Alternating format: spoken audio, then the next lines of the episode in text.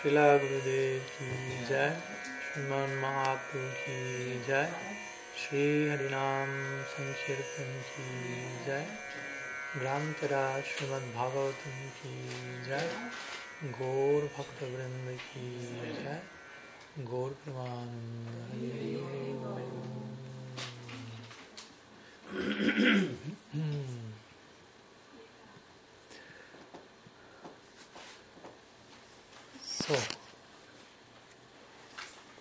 all of you. Good afternoon, good evening, and welcome again. We are continuing with our series of lectures of concerning Bhagavan's prayers to his devotees. A very beautiful section of the ninth canto of the Srimad Bhagavatam, which is giving a very uh, clear pointing into what's coming next uh, in the tenth canto of the Bhagavatam. So what Guru Maharaj will say, coming soon in a theater next, next, next near you. Near you. So here we'll say coming next in the canto, next to this one. just, just coming, just coming. So in this ninth canto, fourth chapter, in these six verses from 63 to 68, mm, Bhagavan in Vaikuntha is sharing a trailer of what's next and what's there in the the Mahavaikuntha, if you will, know, the special hidden. Even though it's called Mahavaikuntha, sometimes it may one may think it's bigger than Vaikuntha, but as Guru Maharaj will say, yeah, Vrindavan is bigger than Vaikuntha, but bigger in terms of Feeling. yeah affection, more accommodating place, because the hearts are again more expanded, if you will, even more than in Vaikuntha, which already there considerable expansion of the heart's premise there. Mm, But in the can- in the tenth canto, in the very beginning of the tenth canto, we will find the most powerful mm, types of affection and samskars ever possible received. That's why Krishna spent his very first years. It is said that from first year to the seventh years, you receive the most powerful samskars that will accompany along your life. So Krishna was in Vrindavan until his eleventh year. So his emotional foundation, samskaras were received there in Braj. So no matter if he became a prince, the king of the world, no, kill, killing the king Kamsa, becoming a great statesman in Dwarka and having palaces, and his heart remains a Brajavasi, basically. if you want to take that in, in those psychological, emotional terms. mm. So today we are continuing our description of we are starting the fourth verse of this series of six. This is will be verse 66 but let's make a brief recap since we are meeting again each other after some few days just in case and we have some new guests accompanying today us. Welcome especially all but especially the ones participating for the first time in this series. So thank you very much for coming so, in the very first, of course, we gave some context to the whole narration where uh, Muni offended the great devotee Ambarish Maharaj without real reason for that. Actually, Am- Ambarish Maharaj was behaving properly, and Durvasa Muni was just cursing him out of, let's say, repressed jnani like anger. and Ambarish Maharaj, in his great devotion and humility, did nothing to oppose the curse, consider whatever is coming to my life, some reason is there. Bhagavan is, I'm surrendered to Bhagavan, so Bhagavan is taking care of me, even in the, in the form of a curse. Mhm. But eventually, as you know, Sudarshan Chakra started to protect Ambarish and chasing Durvasa in different planetary systems. So Durvasa went to Vaikuntha, eventually reached the shore.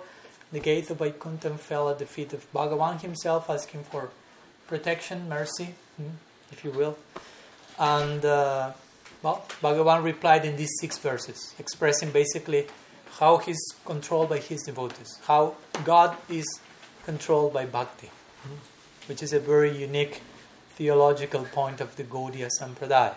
Mm, mm. Generally, we speak that God is the controller, but in our tradition, we teach love is the controller. Both of the devotee is controlled by the love, God's love for him, her. God is controlled by the love of devotee. So love is the controller, ultimate. So in the very first verse, mm, just a brief recap. Uh, Bhagavan says, Ham bhakta paradino hiyashratantri vadvijas satavirgrashta hridayo bhaktir bhakta jana priya. So he says, to begin with, I am totally under the control of my devotees. I have not independence at all. Hmm? They reside so intimately in my heart that, I mean, I cannot but be purchased by them. And what to speak of my devotees? Even the devotees of my devotees are special. Whatever has some connection with my devotees, I'm purchased by them as well. I'm attracted by them. So that was the very first reply of, of Bhagavan to Durvasas asking, please protect me basically from the offense I committed to your devotee. And I say, I'm controlled by my devotee. I have no independence. No, no independent will. Asvatantra, he said. So this is a very interesting conception. The supreme independent in, remains independent on, on a general level, on a more, if you will, boring level for us, and in a more interesting level, he becomes subdued. But by bhakti, which as we mentioned, bhakti is Krishna's own personal intrinsic potency, so he's not becoming dependent on something external to himself. So there is no defect in that. God remains independent, and in the context of independence, he becomes dependent in interaction with Swarup Shakti, with his own heart in the form of his devotees. So, first verse, that's a brief recap. I explained that verse in almost two hours first lecture, so you have to go to the podcast site for that. Second verse, Nahamad Manamasya says, Sadhuvir Mad Bhaktir Bina, Sriyam Chatyanti Kim Brahma, Jasam Gatiraham Param. Bhagavan further elaborates saying, Actually, without my devotees, I don't have I, I, I don't have I don't find great joy even in my own joy separated from them from, separated from the loving interaction with my devotees. I don't find that much joy in my own swarup in my own inherent nature which is known as being Sachidananda great nature.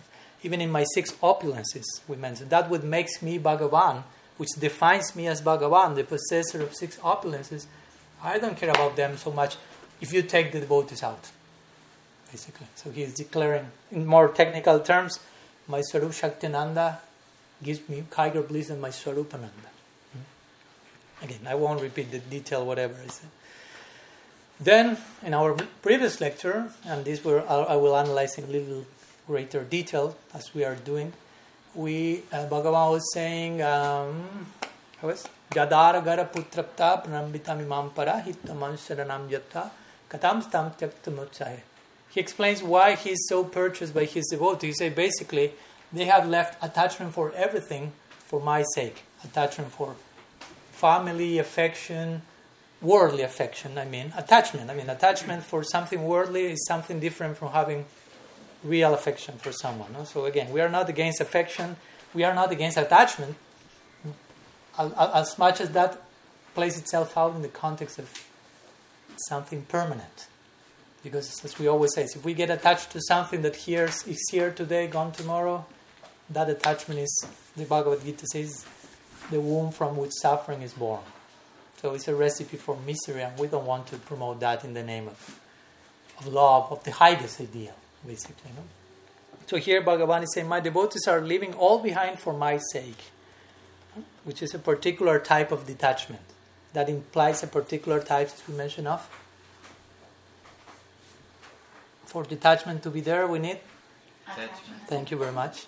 So, particular type of attachment. Even we are not detachers, but we are attachers, if you will. I don't know if that term exists at all, but we promote attachment to something permanent, attaching attachment to something that is of our same nature, basically, permanent nature, eternal nature.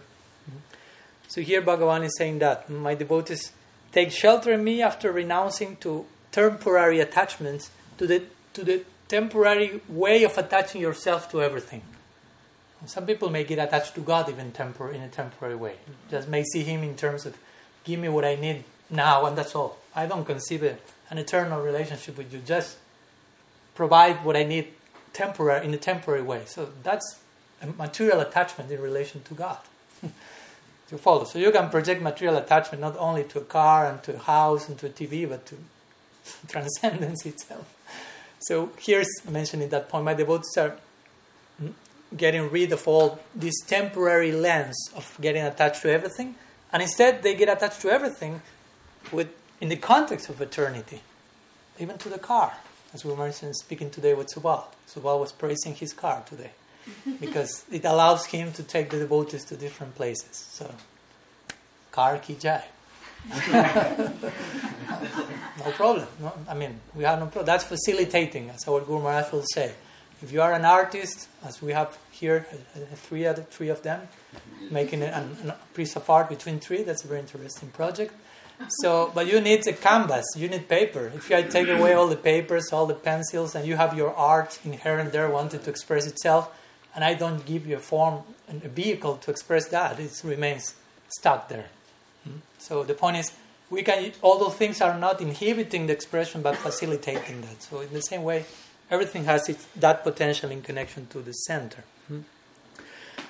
And Bhagavan says in that verse, even my devotees are, are willing to detach from their own lives for my sake. In other words, they're dedicating even their own prana. He says, use the word prana, their life force. That becomes an offering to me. So if they have offered to me everything from tip to toe, starting by themselves, how can I ever, can I ever think of not doing the same myself towards them, say Bhagavan here. And how can I give up such devotees at any time? That's the point. It's not that I, I abandon them sometime, but when they call me, okay, I go. I cannot abandon them at any time because they do not abandon me at any time. That's a, what we generally call fall in love. Mm, It is at any time, at every time. It's not just ahai a apratihata. Haitukiya Pratihata means uh, selfless and uninterrupted. Akanda. Akanda means without mm, without interruption. That was sometimes the there was some painting of the Rasa Mandal here, Rasa Lila. No, you have one or not? I don't know. I thought one. I thought you had. There is something there. Okay, you have the Rasa Mandal. Sometimes it's called a Kanda Mandala, which means uninterrupted circle. I mean, the circle is in itself uninterrupted. So the point is, at any time, at every time, hmm, the love is the love interaction has no interruption. It's not that the circle is there and become like broken there and continues there. It's like ongoing, ever increasing, loving exchange, celebration in that context. Mm-hmm. So Krishna, of course, is known as being affectionate to his to the Brahmanas also. We know that, Namo Brahmanya Devaya. He's the god of the Brahmins. But that's a secondary godhood in himself, if you will. His first Bhakta Bhakti Mam, as we said the other day. He's the Bhakta of his Bhaktas, the devotee of his devotee. So if, I'm, if, if Durvas is saying to Krishna, You are protector of Brahmanas, I am a Brahman, protect me. But Krishna, will, Bhagavan Vishnu in this case, not even Krishna will say, if to protect you, I have to dismiss Ambarish, because that will be the case in this situation. No way. No way. And that's why the Sudarshan chakra is still scorching you. because I'm balked by my devotees. He's not saying that regarding the Brahmins. It's another level of connection. Hmm? So again, Ambarish seems to be someone mundane, a king, a per- person in the world. That's a nice example, but he's totally detached. While Durvas, on the other side, he seems to be really detached out, on the outside. He has all the required dreadlocks for you to be considered a detached person, sadhu. the exact number of them so you can take them and throw to the floor and curse people. but he acted in such a way that he seemed like a totally attached person. Hmm? Fearful of his body, running around the world trying to protect the body. Well, when the monster appeared Ambarish Maharaj didn't say anything, was not trying to act against that situation. Hmm? So we see, now externally, what may seem very renunciate person may be the most attached, and on the opposite as well, that can happen. so, as we mentioned, Krishna in this verse he said to destroy not family, not house, but attachment, temporary sense of attachment to those things. And instead, he will replace, bless the devotee by making them develop a spiritual sense of attachment with everything is seen as udipana, mm-hmm. as a stimulant for bhakti. Mm-hmm. As we were quoting our Guru Maharaj, he said, Your family members are suhrit rati. Like you have a love for Krishna, a particular love for Krishna, but a particular type of affection for the devotees. So your family will be considered as such. So that, that's a, a type of affection that nourishes your love for Krishna, basically. That's the idea. In the spiritual world, you have, I don't know, Madhurya Prem, Sakya Prem for Krishna, but you have a type of affection for the devotees, and that affection nourishes your love for Krishna. So that will, should be the same regarding, for example, the family in the context of bhakti. If not, of course, we find many quotes and scriptures describing the family as a dark well and so on. but actually, that's the point. Is it, it it has the potential to become a dark well if you see your wife as an object. I mean, you're already throwing yourself in the well by seeing her, or vice versa, of course. Now seeing everything as your possession in your control. I mean, you are voluntarily jumping into a dark well. It's not that family in itself is that. You are making everything a dark well. Family, again, you can make God dark well if you approach Him materially. we concluded also, sorry, this is the recap yet still, sharing some words from the second part of our article on Beyond Atmaram, where we were trying to explain the Atmaram verse, famous one, in connection to Krishna and Mahaprabhu himself, and, and how that particular phone call of Sri Gauranga represents the most fully the culmination of divine dissatisfaction, if you will, because we were speaking about satisfaction, and on top of that, dissatisfaction in a transcendental way. When you love, you are satisfied. When you love, you discover a new level of satisfaction called divine dissatisfaction, basically. Guru Maharaj will say, I mean, you can have a need out of emptiness, or you can have a need out of fullness the need, the need will be there, but it will be very different in nature. So in this world, we have a need out of emptiness, and we are trying someone to fill us, to fulfill us. Hmm? But when you are full, there comes another need out of fullness, which is the need to celebrate, hmm? need for celebration. That's another need. As Guru Maharaj will say, no? you are full, you cannot just remain still. You want to get up and dance and celebrate. And share that with the world. So we are when you are empty, instead of thinking I will jump and, and, and, and dance, we are thinking who can fill my hole here. so we're thinking more in terms of taking. I need to fill this hole, that hole, that hole. It's never enough, because the pot remains with holes and everything is. but when you learn that the, the, the, math of life goes otherwise, you understand it's about giving. Mm-hmm. So when you give, that's the receiving. And you can celebrate, them. there's a need, but the need is out of fullness. Again, you have a need to love, a need to share, a need to celebrate, but it's, it's not in terms of taking, but in terms of giving. I have a need to give. Interesting. Not a need to take. Hmm? So, of course, Mahaprabhu represents this culmination of divine dissatisfaction, the most, as we say, most fragile aspect of the absolute and the most volcanic one at the same time. Hmm? Interestingly. So we say Krishna is the Supreme Personality of Godhead and Mahaprabhu is the Supreme Personality of Krishna. That's Chaitanya Dev ki jai. So, some not so brief recap. So, already we are like 10 15 minutes later, so if you bear with me that extra time at the end. and today we will continue with the next verse, the fourth verse of this series of sixfold series. This is verse 66. Mm-hmm. A nice one also, with interesting analogy. So the verse says like this nirbada hridaya sadava samadarshana basi kurbhanti mam bhaktya matstriya matpati yataha. So, translation Bhagavan is saying to Durvas, the chakra is still blazing on his back. As a chaste wife controls her virtuous husband by her devotion, similarly, the saintly devotees who view everyone equally and remain completely attached to me in the core of their hearts bring me under their full control.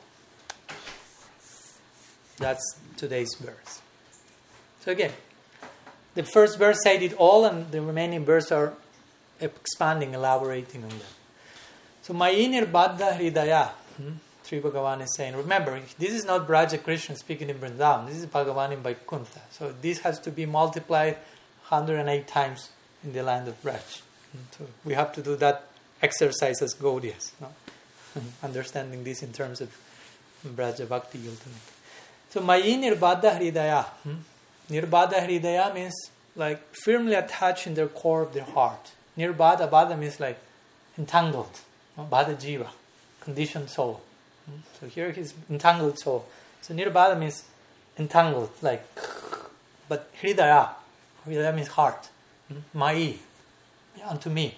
So they are, they are totally entangled in my heart. No? The way of saying, I don't know.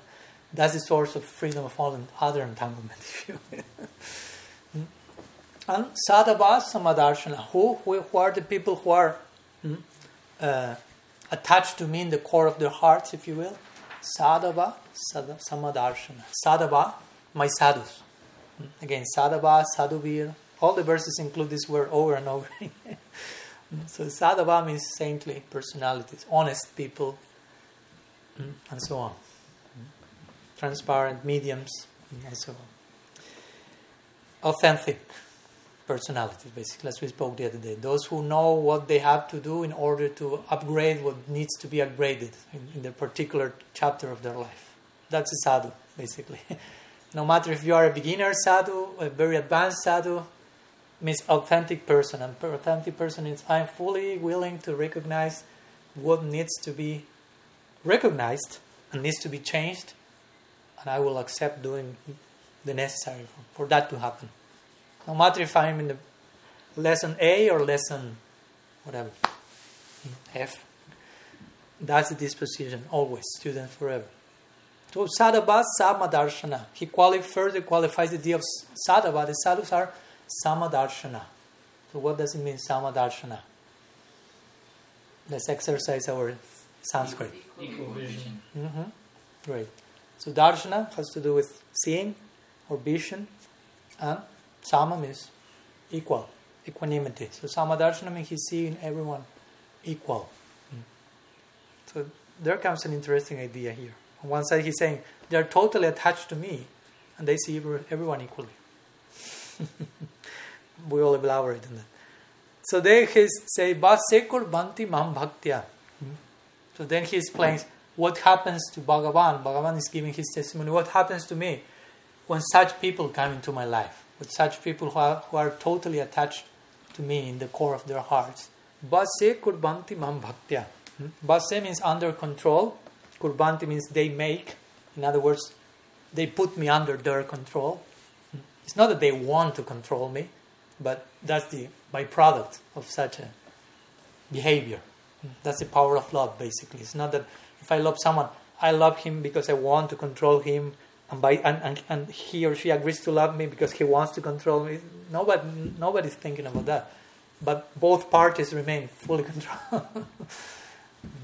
That's the power of love. So basi kurbanti mam bhaktya. So mam means me. So they fully control me bhaktya. By bhakti. Hmm. I mean, there's no other way to control Bhagavan as we know. So, but just in case he clarified, Bhasekur Bantimam Bhaktya. I'm fully controlled by them by the power of love. Again, Bhagavan cannot be controlled by any other mm, attempt, by physical force, mm, by, I don't know, by beauty, mm, physical beauty, mundane beauty. It may seem so when we see that Krishna is attracted to the gopis, but he's not attracted by mundane beauty, he's attracted by divine beauty. That that that says in Brihad Bhagavatamrita, Krishna says that to Narada at one point when he's with his 16,108 queens, and they're beautiful. If we want just to speak on that material platform, and but it, at one point Bhagavan says that to Narada, do not even think for a moment that I am attracted to Rukmini or Satyabhama by their feast, by their beauty. I mean, yes, I am attracted by their beauty, but what's their beauty? the point is that generally we misapprehend the whole idea of what's real beauty. So we get attracted to beauty, but actually we are not getting attracted to beauty.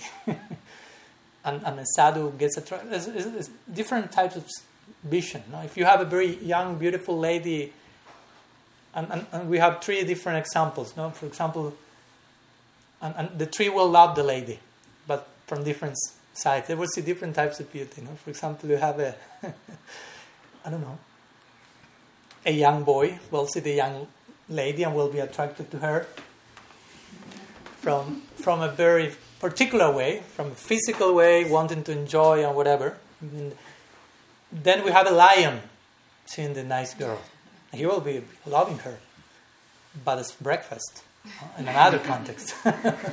so he's attracted, but again, this is an, and a sadhu will see the, the girl and he will love her, but seeing who she is really. I mean, not seeing a girl physically, but being attracted to that which is really attractive. I mean, the sadhu is the, the person who is more attracted to everyone than anyone else because the sadhu is contacting, contacting the real beauty principle in everyone. and it's not in, in the mode of exploiting beauty. So that allows someone to really enjoy beauty. I mean, you can enjoy beauty as much as you are not willing to exploit beauty. In the moment that the exploiting tendency comes, in that same proportion, you cannot really enjoy beauty. That's why beauty, like, kind of escapes from our hands at every moment because we want to have it, control it, possess it. And beauty, according to us, should be the controller, the possessor, the exploiter. Once one would say that, I, I like the idea. We want to exploit beauty, actually, beauty should exploit us. The proper idea of exploitation, of course. We should just lend ourselves to be carried by the waves of beauty. And when we say beauty, again, we cannot speak about the so-called idea of beauty that here today, gone tomorrow, but permanent mm, sense of beauty. Dostoevsky says that beauty will save the world. Of course, we know which beauty we refer to. so, going back to the word by word translation. Last line, he said, so they put under, I am become under the control by the force of attraction, and that means beauty, and that means bhakti. Sat striyam, satpatim yata. Trying to further illustrate the idea, he will give invoke an analogy here because Bhagavan knows it's not so easy to speak about love. We may speak about love, but who knows which idea we are having. So analogies are there to help us illustrate that, properly explain, because also you can just misapprehend the whole analogy. So he says, Sat Striya Sat Patim Yada. Sat Striya means, Striya means wife. So Sat means like Sati, like chaste. And Sat Patim, then Pati means husband, and Sat means, again, the same word, virtuous, chaste, no? And Yata means us, no? Like implying in the same way, as and whatever, and whatever has been said applies to the analogy. That's what Bhagavan said, my devotees control me in the same way as a chaste wife will control a virtuous husband. So again, the word sat is implied in the two cases. Not any wife, not any husband. Therefore, not any type of control, but a particular type of control in the context of sat. we already spoke about sat. Hmm? Sit and sat. Hmm? No, be sat. Be real, be honest, be authentic. Be sadhu. Sadhu. Sadhu is another word of that. So chastity, purity. So here Bhagavan is hammering, further hammering on how hmm, uh, how he's controlled hmm, by love, basically. He already mentioned this, but there's he can never say enough about that. That's the point. If you really are, in love, I mean, you will again love, spiritual love, eternal love, perfect love is a celebratory movement, as our Guru Maharaj will say. When we say the movement of Sri Chaitanya, it's not only movement in the case of organizing an institution, but movement means the movement starts here. if nothing is moving here, what will we be able to move outside?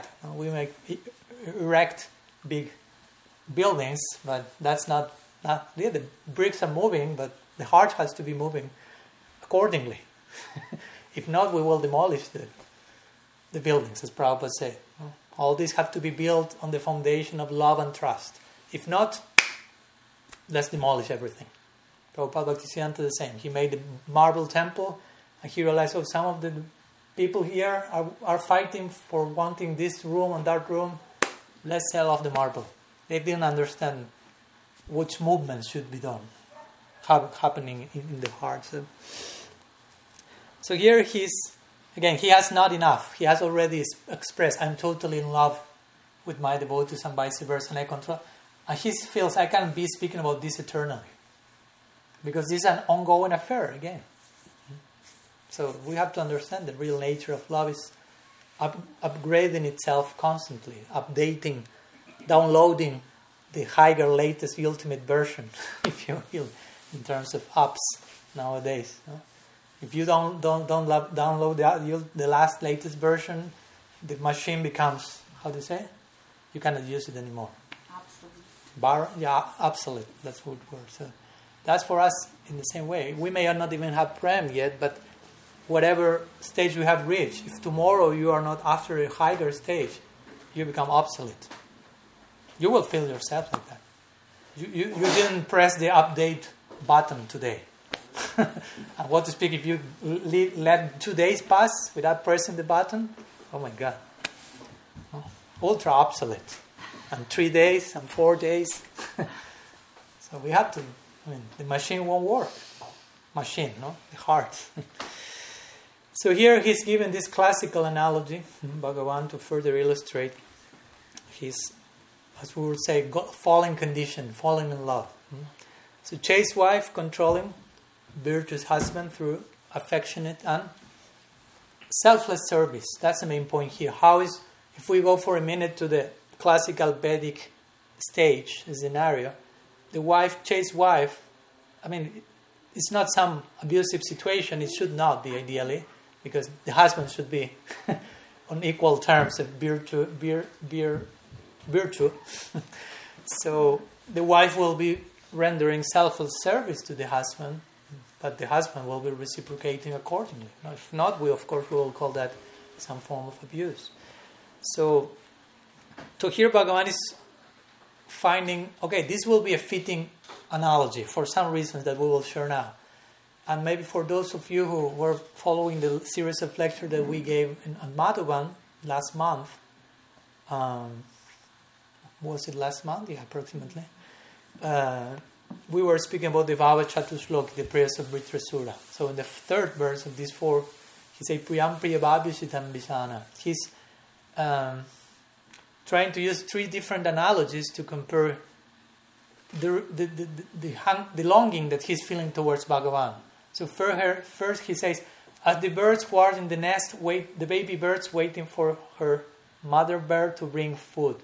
I'm longing for you. But then he said, no, that's not a appropriate analogy because the birds are just waiting for the mother and when they are waiting for the food actually. when mothers bring food, that's all, the longing over. Second example, as the calves are waiting for the mother to give them milk. That's a little bit more close because the milk is already inside the mother. It's like in, in the terms of analogy, it's more immediate illustration. It's not bringing food from somewhere else, but the food is there. But still, the calves are waiting for, yeah, for the mother, but mainly for the mother's other milk lunch. No? They're satisfied. Okay, mom is there, but life goes on without that much longing.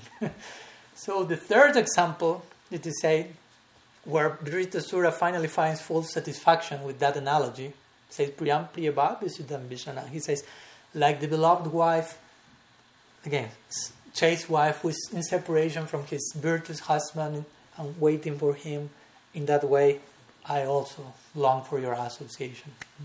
So, similarly, here, hmm, Bhagavan, in this case, chooses this famous analogy, hmm, famous analogy, where he to express how he's controlled. Hmm. He who is generally known as Ajita, which means uh, how to translate it? Unborn? No, no, no. Those are jata. Only one letter can make. Unconquered? Yeah, yeah, that's a good word. Yeah, the one who is unconquered becomes jita, becomes conquered. So again, for the wife's chastity to be glorious, as the Bhagavatam is portraying it here, the husband's integrity has to be there, proportionately. If not, the whole analogy is spoiled, basically. Hmm? So both husband and wife has to do their parts. Hmm? Just in case. this is 50 50 equation, please. so, also the example of the wife and the husband, which is a um, um, conjugal example, if you will, in the context of Madhurya, if you will, couple relationship, somehow conveys different forms of service. There is a form of dasya. Of course, again, husband and wife still is a material example given here, but it's pointing to something else, as we will see. So we could speak that in, in, this, in this proper interaction between, between husband and wife, there is a form of dasya, form of service. There is a form of sakya, there is some friendship, there should be, between husband and wife. There is a form of vatsalya as well, hmm, maybe especially coming from the wife to the husband, you know, for example, taking care, feeding, taking like a motherly nature overflowing. Hmm. But husbands should be also have some proper vatsalya in that sense to complement. And there is madhurya for sure. That's the, the romantic side, which makes the, the relationship be known mainly as such. So again, this is in material sense, but as we will see, this is pointing very for those who have ears to hear somewhere else, and we will say, okay, it's pointing to where Bhagavan is speaking here, Vaikuntha. But we'll say no, Vaikuntha we don't find. I mean, we find something of that, some dasya, um, some dasya, and some dasya. of course, we find Santa Rasa as well, and we found Madhurya Madhurya is just limited to one single person called Srimati Lakshmi Devi. Nobody can compete with her. Nobody can become Manjari or whatever of Lakshmi. There is no Sakya, there is no friendship with Narayan, as we mentioned in Gopal and Brihad Bhagavatamrita. When Gopakumar arrives to Vaikuntha at one point, he has um, Sakya sensibilities towards Madan Gopal, hmm, his deity, his Istadevata so he sees Narayana, he sees Madan Gopal actually. Madan Gopal shows himself in the form of, I mean, Narayana is there, but it reveals his, if you will, original form to the eye.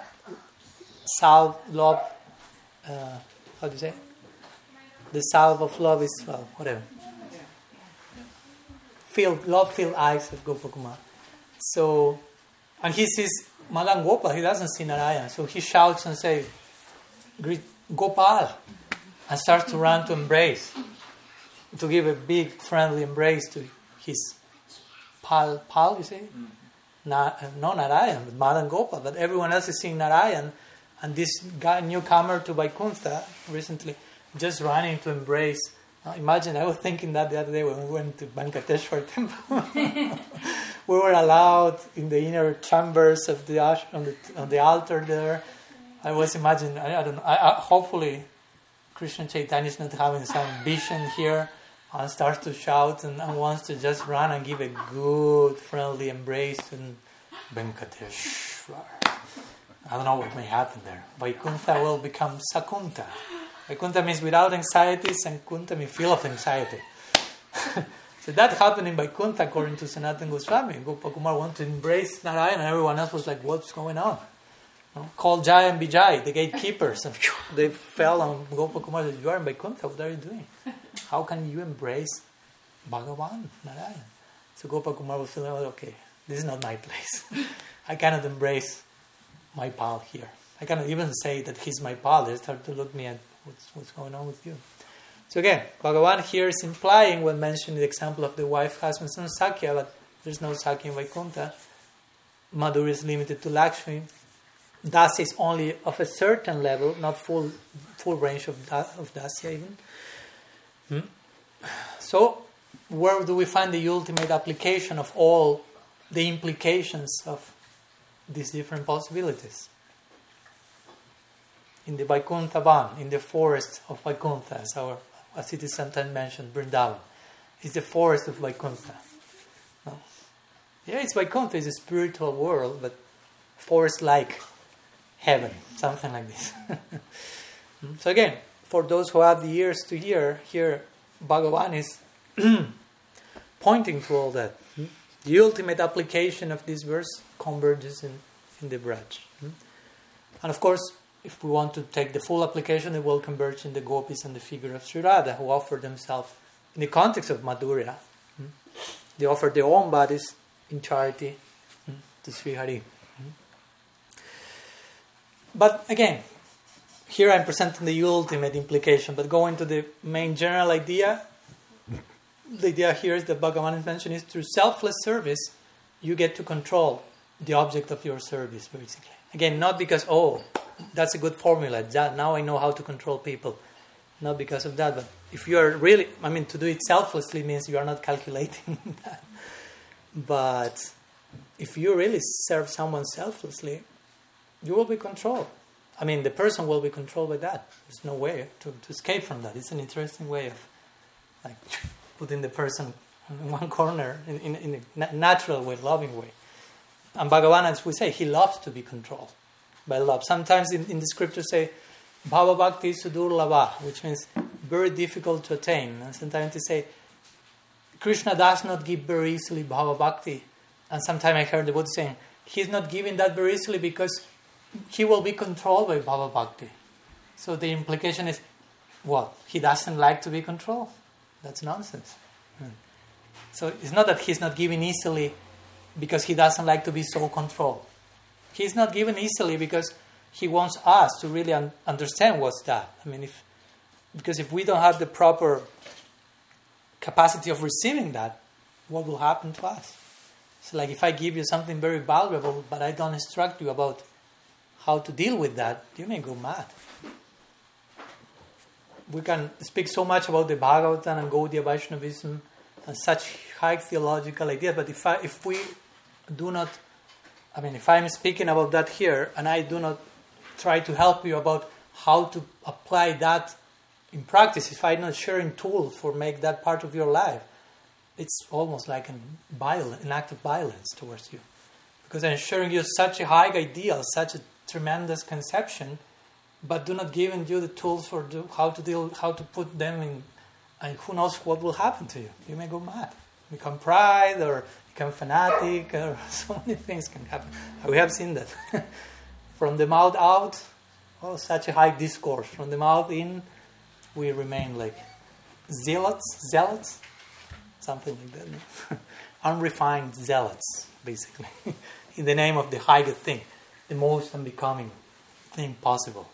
That's the most untasty thing for, for a wise person when someone is really speaking about the highest thing but not honoring that in practice properly. That's like, oh my God, that's the most bitter pill to swallow.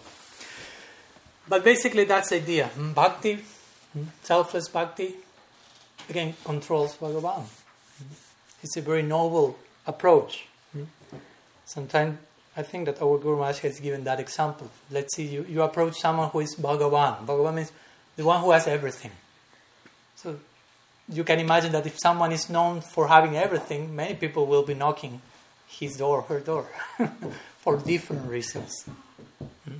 So he, he once gave an, an, earthly example of that by speaking about Bill Gates, no? who has all opulences, if you will, on the material plane. Maybe not full beauty and not full renunciation, but not even full wealth, but has enough wealth for us to think, oh, I will knock his door. so the first example will be the karma example, the karma like knocking, which is, oh, Bill Gates, you have so much, can you give me a little bit to me? Hmm? So most people approach God with that idea. Hmm? You, you have everything, please give me something. I don't have almost anything, so share with me. Don't be miser. And God will share unlimited stock there. So, Bill, if someone knocks the door, Bill Gates and has some money, he's I mean he's accustomed to have millions of people asking that same thing every single day. So for him, it's not like big news in his day. It's like okay, five dollars, thank you. If someone someone more intelligent, this is the Gyan approach, not the Karma approach. The Gyan approach is, can you share with me the knowledge by which you became so rich? So he may not receive any money, but he receives some information that will make him receive more money than what he will receive through the karma approach. so some people approach God through karma, knowledge, and eventually mukti, things like this. But still, this is not selfless love. This is not controlling the, the all powerful, all wealth person. So it's someone, the third person is the, the bhakti knocking. So Bill Gates said, Yeah, what do you want? Mm. Money? no, I don't want money. So what do you want? To know how I became so rich? No. So he will say, like, what? So what do you want? I don't believe you.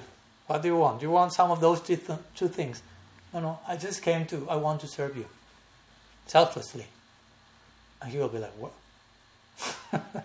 nobody comes to me, almost nobody. Maybe not even my wife, not even my nobody is knocking my door with that approach. And of course, you can say that, but if you in practice show I'm, I'm serious about that, I mean, Bill Gates will be all day long thinking about you.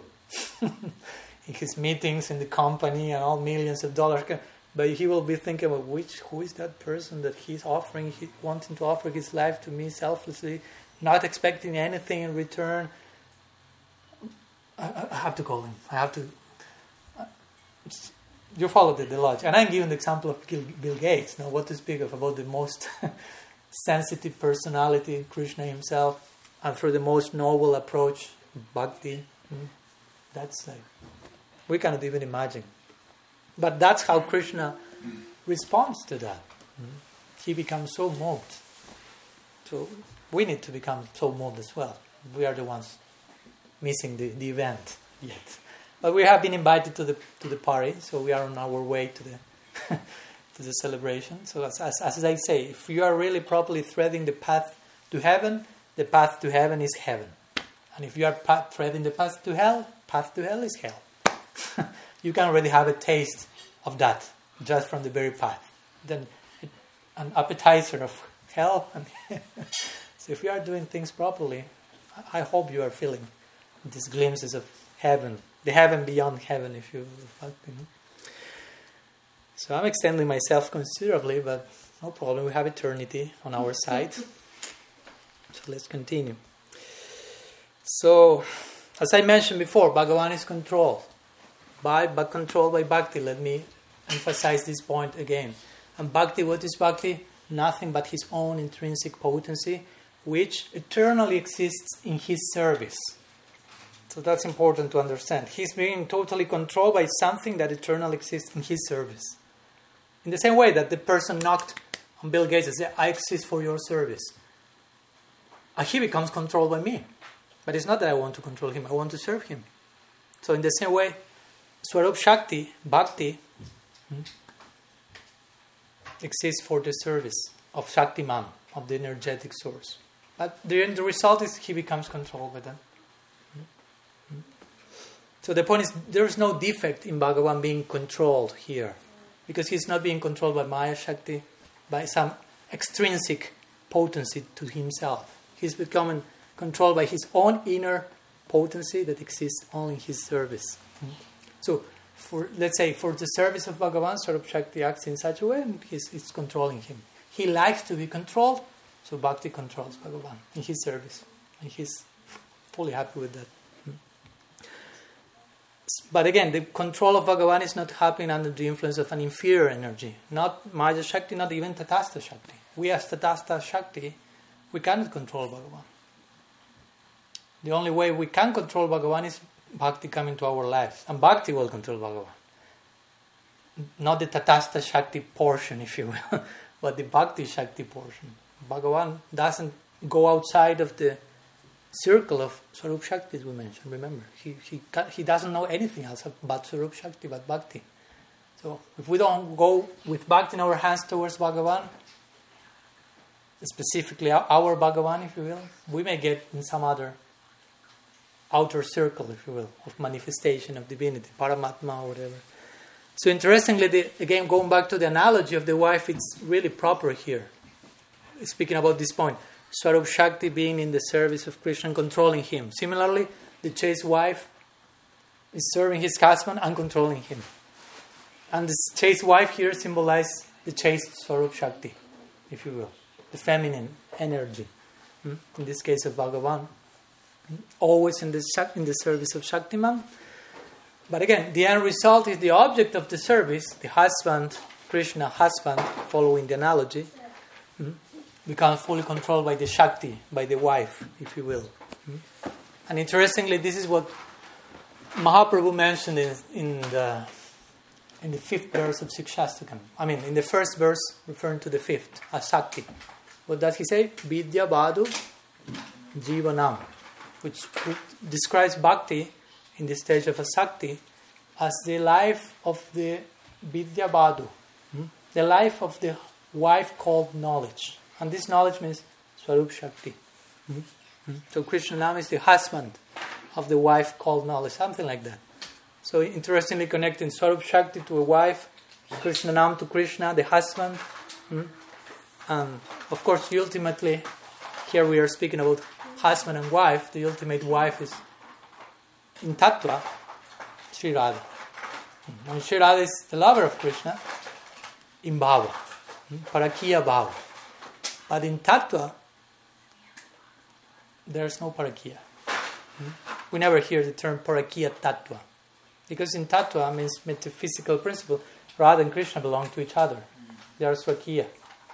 But in Bhava, the mode of the lila is Parakiya. They seem to belong to someone else. Because that enhances the experience. So again, again we could say by saying the husband and the wife, this analogy applies to ultimate is bhakti and Shaktiman, and the ultimate expression of bhakti is Sri Radha, who in Tattva is Krishna's wife. There's even an outer section in Golok Vrindavan when Sri Radha is married with Krishna. The followers of the Nimbarka Sampradaya point to that direction, basically. They want to ach- achieve that outer petals of Golok called the Bahir Mandal, when they are married. So I have not shared yet any words from our commentators about this verse. so I'll try to be a little bit more uh, diligent here. Let's go to the Krama Sandarbha commentary. Srila Jiva Goswami, Prabhupada ki jai. So here he is saying, here Bhagavan establishes the position of both Durvas and Ambarish by an example. Example, of course, of the husband and the wife. Because their hearts, now he's paraphrasing Bhagavan, because their hearts are attached to me, these devotees who are devoid of cheating, again, sadhava, devoid of cheating, devoid of kaitap dharma, hmm, which is something rejected at the very onset of the Bhagavatam, hmm, dharma pradito kaitavo.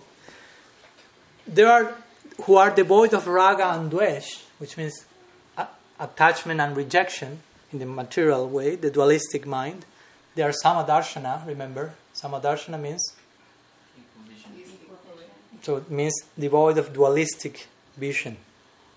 That's the opposite thing. To see how everyone equal for that, you you, have, you cannot be of a dualistic mind. I like this, I don't like that. I am attached to this, I reject that. So this, these devotees control me by bhakti, which we could say has another type of implied raga and dvesh, another type of attachment, another type of rejection in the context of bhakti. Hmm? Saranagati, anukulya sankalpa, pratikulya varjanam. So again, Krishna is referring here to the devotees with which word? Let's go back again. What's the term in this verse for the devotees? Sadhava. Hmm? So again, a similar version to sadhubhir, which was there in almost all the previous verses. Someone honest, free from selfish motive.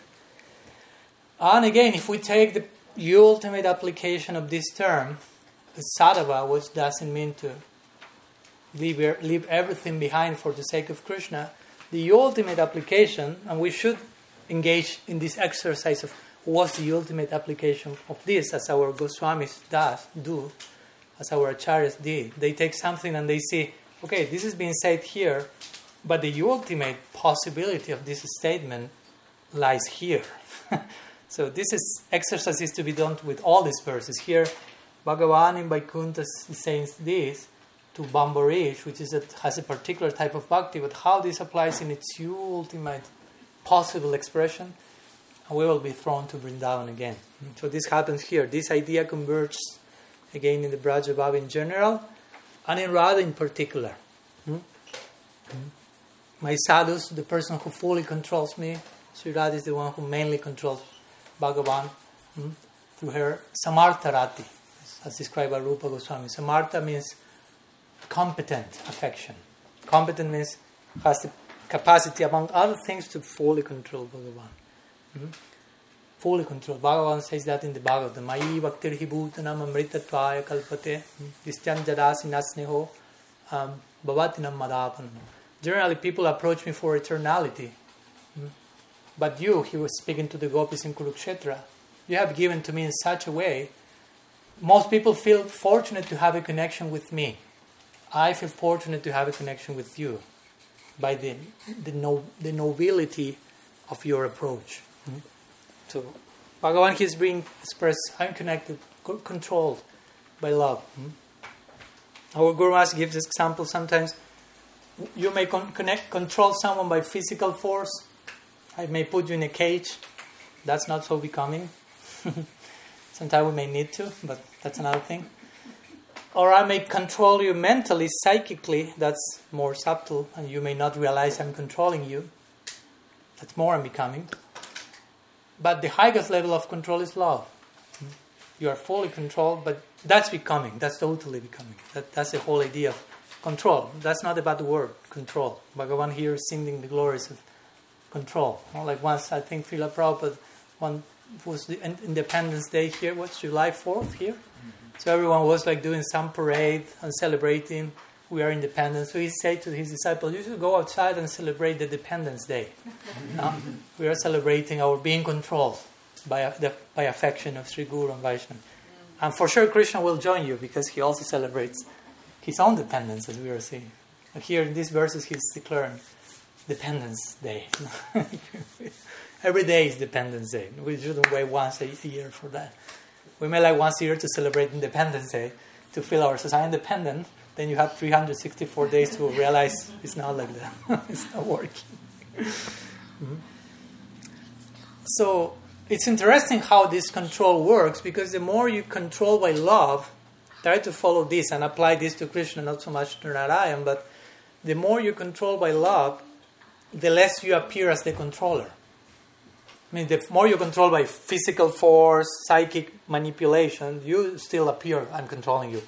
But the more you control by love, the less you appear as the controller, because the nature of love is that if someone loves you, that will come to you as well, so you will be controlled. I mean, you never will feel yourself I'm controlling because I'm being controlled, because love is two-way street, if you will. Mm? And Krishna is the supreme controller. Brahma says it. Ishvara, how is it? Uh, Krishna, thank you. So he's Ishvara Parama, Parameshwar, the supreme controller, and Krishna does not appear. It's the, the, the, the, that face of the absolute that appears to control the least, the less controller. Hmm? He's not dealing with, he's playing the flute. Hmm? But he's controlled by why he's playing the flute, because he's, it seems he's controlling through the flute, but he's being controlled, and that's why he's playing the flute. There's a background of control, and he's controlling. Hmm? So Krishna is the supreme controller, but in Vrindavan he becomes the supreme controlled, hmm? overwhelmed by his Swarup Shakti he is. Hmm? Can you bear with me some further minutes? I know it's Friday, it's late, you have been working. Sorry, thank you for your patience. Sorry, Nandana. You seem tired. I realized that maybe it was today you came today here. So long journey. But hopefully it's worthy. you have an extra prasad after the class, that's for sure. so here also this verse gives some interesting contrasting idea. Krishna Bhagavan is not Krishna. Sorry, I'm finding Krishna here, but it's Vishnu yet. He's saying, uh, my devotees view Samadarshana and they view everyone equally and also say they remain completely attached to me. So that's an interesting point because for most of us we feel if, if you see everyone equally, you shouldn't be extremely attached to anyone because that may go against seeing everyone equal. At least that's the general psychology here. But interestingly, Bhagavan here is saying, first, he's saying, totally attached to me, and like a byproduct of that is there see one everyone equally. So it's a type of attachment that is not like conflicting with equanimity. So that's that speaks about what type of attachment it is. This is because if you just get attached in an ordinary way, I mean the very idea of attaching in an ordinary way means you are not seeing everyone equally. I'm attached to my I don't know, to my house. It means I see my house different than yours. I'm attached to my family. In a material way, I mean, it means they are especially dear to me because they are my family, as we spoke the other day. So it, it does. It's not promoting equal vision. It's promoting boundaries, limits. Hmm? But here we see the Buddhas are completely attached. Krishna said, not only attached to me, he said completely attached, and they're completely equal to everyone. So that's a very interesting type of attachment that is, again, um, promoting equanimity. It's not affecting that. Actually, it's upgrading that. The more attachment you have towards Krishna, the more equal vision you have towards everything else, because you will see everything else in connection to the common source that everything has. But that will only happen as much as you are attached to that common source. So you follow? I mean, I'm totally attached to the center, and that gives me samadarshanam because I realize everything is connected to the center. I will see everything equally. In, equally means what? Common interest, common center. So as much as you get attached to the center, the more you see everyone in connection to the center. That means samadarshanam. Samadarshana. Hmm? so that shows this is not mundane attachment whatsoever, hmm? which, on the contrary, ob- ob- obstructs our capacity to be objective, to be impartial. Here we are speaking about another type of attachment, asakti, raga, laulim. and again, if we are speaking about attachment here in a spiritual sense, the ultimate expression of attachment, again, we are thrown back to Vrindavan not even to Vaikuntha. We have thrown to the Raga Marg. Raga Marg means the path of attachment, literally. what do you practice? I practice the path of attachment. That may seem like, what? You need to explain yourself a little bit. As our Guru Maharaj will put it, the path of passionate love. That's Vrindavan. That's what Vrindavan is about. It's a, the very path, the marg, is made of raga, of attachment. Because why? Krishna is not loved here because of his God, but he's loved because of attachment. He's loved as a family member. As you love a family member here, materially, you will love Krishna in Braj spiritually. He's one of us. He's my friend. He's my this. He's my that. I, there's another aham mameti. I me mine. hmm? So everyone in Vrindavan is loving Krishna because of the particular attachment they feel for him. Hmm? Not, not even because of who he is as God or who he is as who he is in Vrindavan. For example, you have Balaram. Hmm? Which is the type of love that Balaram has for Krishna? Or how does he feel towards Krishna in, in terms of relationship? Who is Balaram? In terms of Krishna? Brother. Friend. Brother technically speaking, Balaram is a brother of Krishna? Were they born from the same parents? No. no. Who is Balaram's mother? So they are not brothers of Krishna. In one sense. so technically speaking, DNA, blood tests, test speaking, they are not brothers. But Balaram doesn't care. No? It doesn't matter. It's my brother, not my brother. I am attached to him as a brother. That's what it, what counts. You follow? What to speak of he's God, not God. I mean, he, I know he's not God, but he's not even my brother, but he's my brother. As our Guru Maharaj will say, some boy in the neighborhood behaves very nicely and your own child is not very good, you may adopt the child and feel he's my son. So that's similar to what's happening in, in Braj. So first there is attachment, and then a relationship is, is made on that basis. In this world, it's the opposite. First, I have my son, and since he is my son, I love him. In Vrindavan is, I love him, and therefore he's my brother. That's how Balaram thinks. He's my brother. I love him as a brother, and therefore he is my brother, even though he's not my brother. In this world, I love my brother, well, because he's my brother. I have to. I should, even though I love some other people more, but I won't say that too loudly. But I mean, he's my brother in this life. I have to love him. So you follow in material way. I mean, we generally develop some affection on the basis of the established relationship. But here's the opposite. There's some of no. The affection is first, And then the relationship becomes established. Sometimes there is no relationship at all. Sri Radha has no relationship with Krishna, officially speaking. He, she cannot, but she loves Krishna the most. Sometimes says that Jasoda, some people, is not even the mother of Krishna. I mean, that won't enter into her psychology. Same with Balaram. So, in this way, again, here this is not directly implied at this point, only indirectly. We are in Vaikuntha. But for moments, hmm, Krishna appears through Narayan, if you will, for speaking to all of you. so all this, but this narrative is preparing the ground. That's the point here, for for for the tenth canto, the Braja Lila narrative that will converge there. So it's important to understand how the Bhagavatam is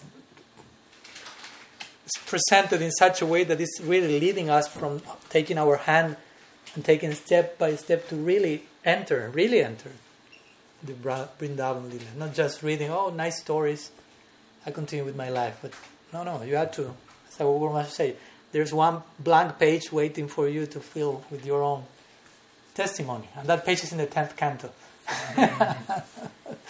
Basically, I will say. The blank page is not in, other cantos. The other cantos are for taking you there, but the blank page reserved with your name below is 10th canto. The, very, the first chapters, before Krishna leaves Vrindavan, I would say. That, that's in between. Okay, let's go to Vishwanath Chakravarti Thakur. I'm not finishing yet. Only one hour. We have 10 minutes, maybe? Nandaram? Only by your blessings we may continue here. I came all the way for this. Okay. Okay. Be ready for the consequences of that. this may extend unlimited. so Vishwanath Chakravarti Thakur in his unique Sarartha Darshini commentary, as, you, as usual, he's giving this in-between dialogue between Bhagavan and Durvas. In this particular verse, Bhagavan only is speaking through the pen of Vishwanath. And he's saying to Durvas, remember Durvas, what does it did it mean? Stressful house. Sorry? Stressful house. Stressful house. That's a good way to put it, yeah. Like re- difficult residence. Bas- that's a contemporary way of putting it. Very, very good. Very updated. So you know when to invoke the term Durvas. So also, Durvas yeah, means hard to control. So Bhagavan here is playing, doing a play of words through Vishwanath saying, he's speaking to Durvas saying, I am Durvas for Durvasas like you. Durvas means difficult to control also. So I am difficult, I hard to control to Brahmavadis like you, Durvas. So he's using Durvas name to imply something else. I'm Durvas for Durvas.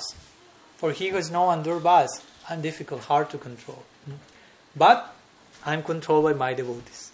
Hmm? Since their hearts are fixed in me, they are without material desire, sadhava. Another way of saying sadhava is without material desire. And see others suffering as their own. Another way of saying samadarshana. Now we'll elaborate that before finishing.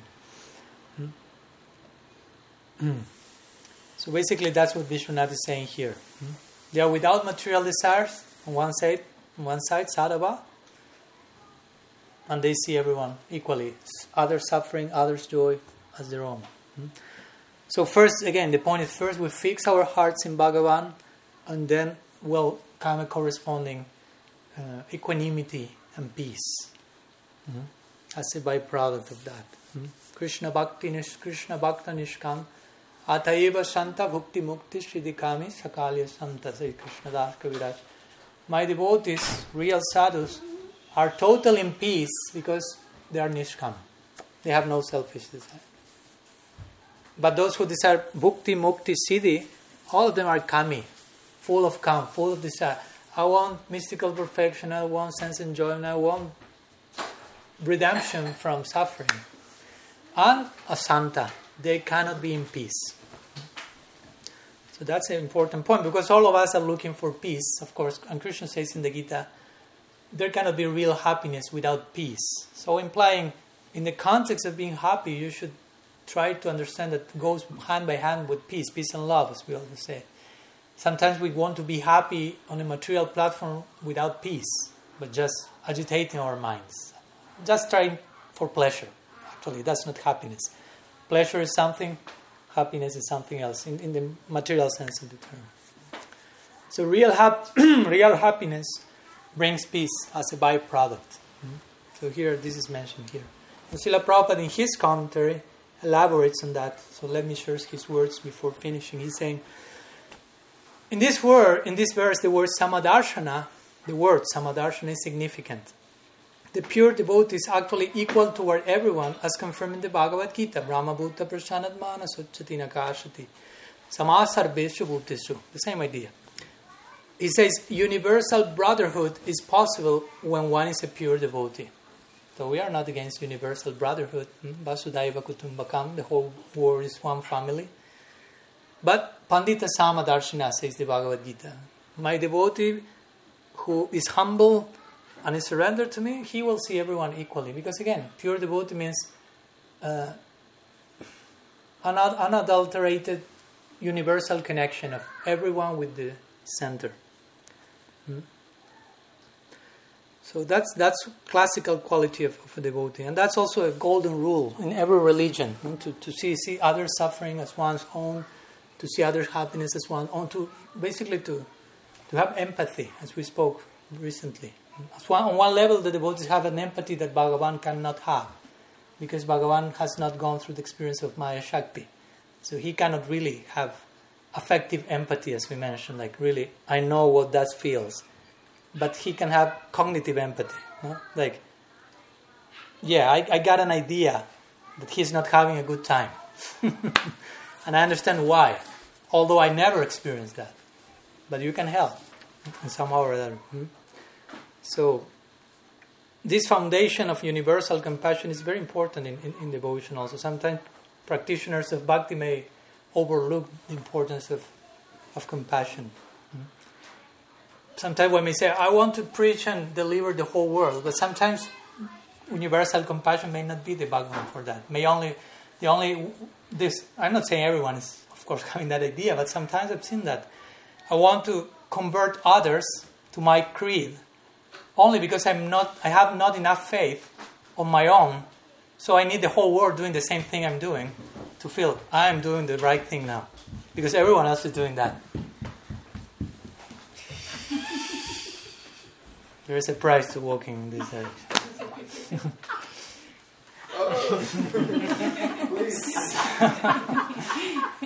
so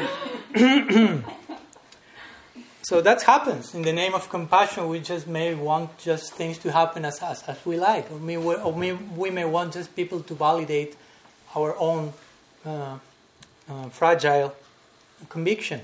I don't have too much faith, so I need all of you to chant Hare Krishna. So I really understand chanting Hare Krishna the best thing. I'm not so sure for myself, so you should be doing that. okay, so that complements with my lack of faith. It's not working like that. So real preaching should be an, an, an overflow of universal compassion to others. Mm-hmm. That's that's the important thing. That shouldn't be overlooked. The Santa Santa Rasa represents that in one level.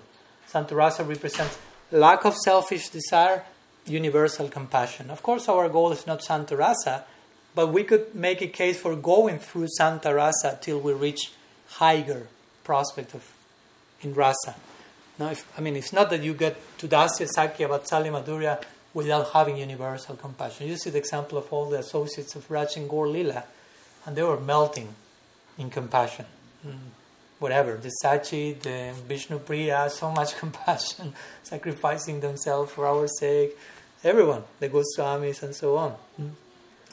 For me, it's very important that the very first book of our Sampradaya, which is the Brihad Bhagavatamrita, depicts the journey of Gopakumar.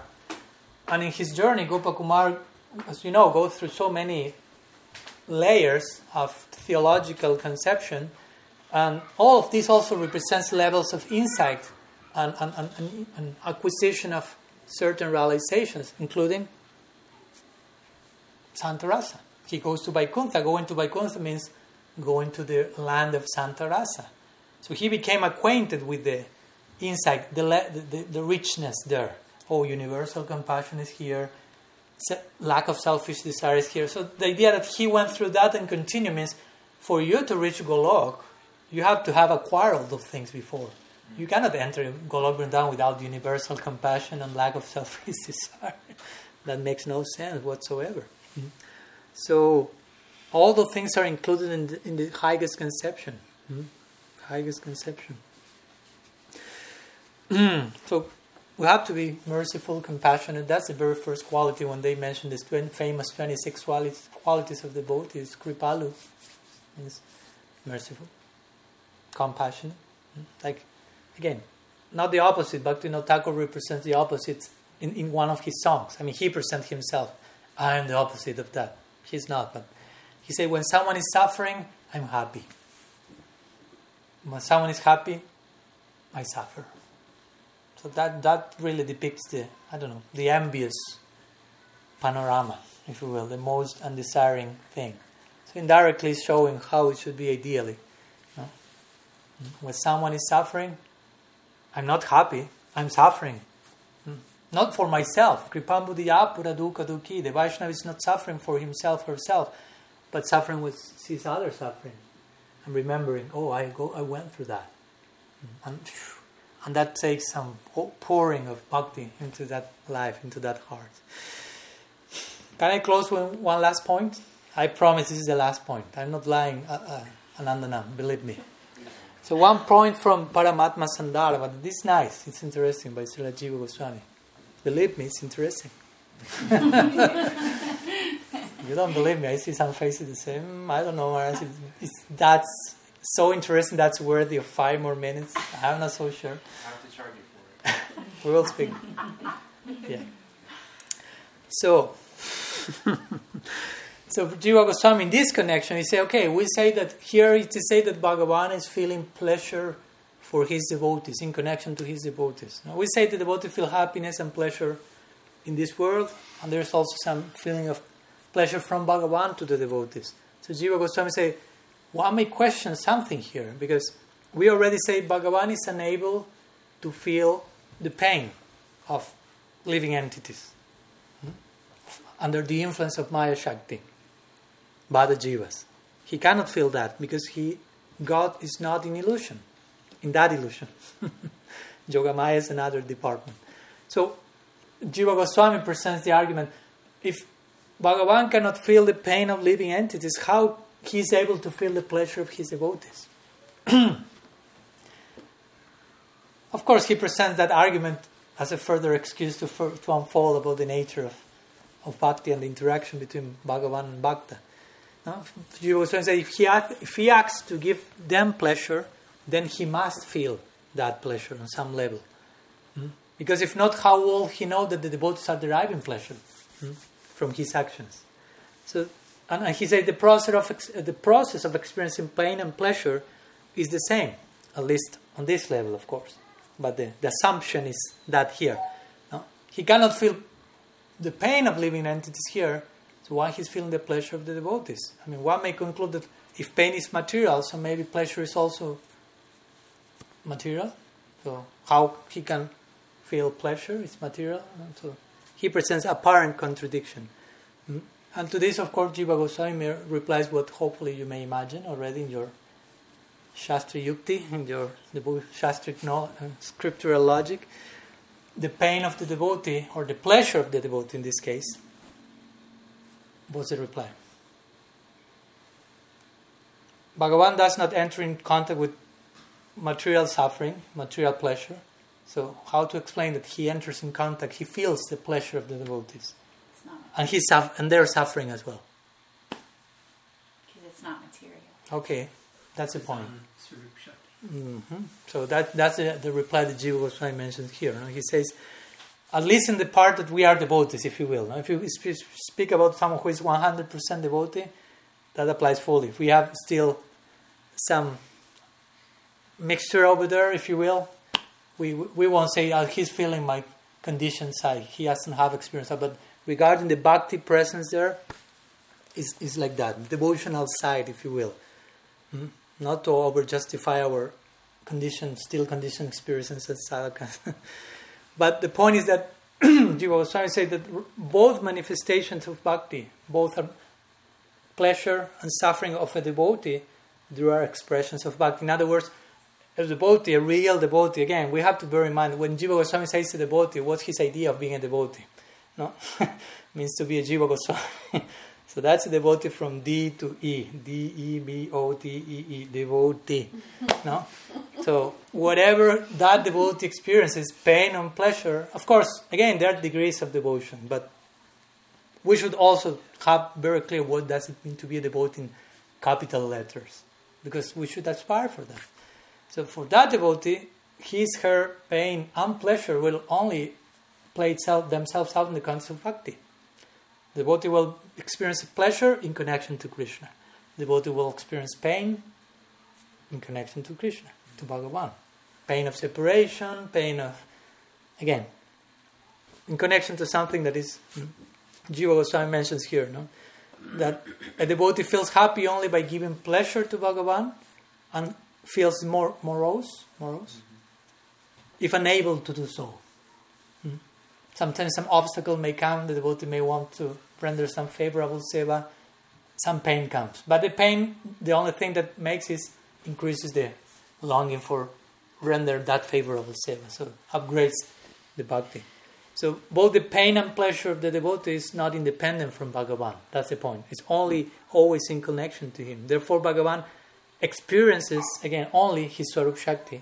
So only experiences and increases his intrinsic potency while realizing the pain and pleasure of the devotee. That's an interesting point that Jiva Goswami makes. Hmm? When con- contacting the, play, the devotional pain and pleasure of the devotee, that increases Bhagavan own relish in, context of the Swarup Shakti, Swarup Shakti Ananda. Hmm? So the principle that Bhagavan is unable to experience material pain and pleasure is not viola- violated. Hmm? He remains free from that. So some words, some considerable words we wanted to share today, and tomorrow in our next verse we will further elaborate on, the glories of, of the devotees and the byproducts on, of the devotees' attachment to Bhagavan, and vice versa, the byproducts of Bhagavan attachment to the devotee, showing how how this devotional attachment is taking them, take the devotees in this case, even to dismiss, dismissed uh, the different types of mukti that generally constitute the very goal of life for every, almost every spiritual practice. Mm. In this case, for them it will be totally, how do you say, dismissible. We have created a new word. So that will be the main, a little trailer of what we will see tomorrow coming next soon in a theater near you. the Gopal's house tomorrow. So Srila Gurudev ki jai, Sriman Mahaprabhu ki jai, Sri Harinam Sankirtan ki jai, Grantharaj Srimad Bhagavatam ki jai, Gaur Bhakta Vrinda ki jai, Gaur Praman So we will leave here. If there are any questions, we can make them tomorrow because I extended myself considerably. But tomorrow we can if, if there are no urgent inquiries. Mahamantra has one? Okay पंचकल्पतरुभिश्च कृपा सिन्धुभ्यैव च पतितानां पवानेभ्यो वैष्णवेभ्यो नमो नमः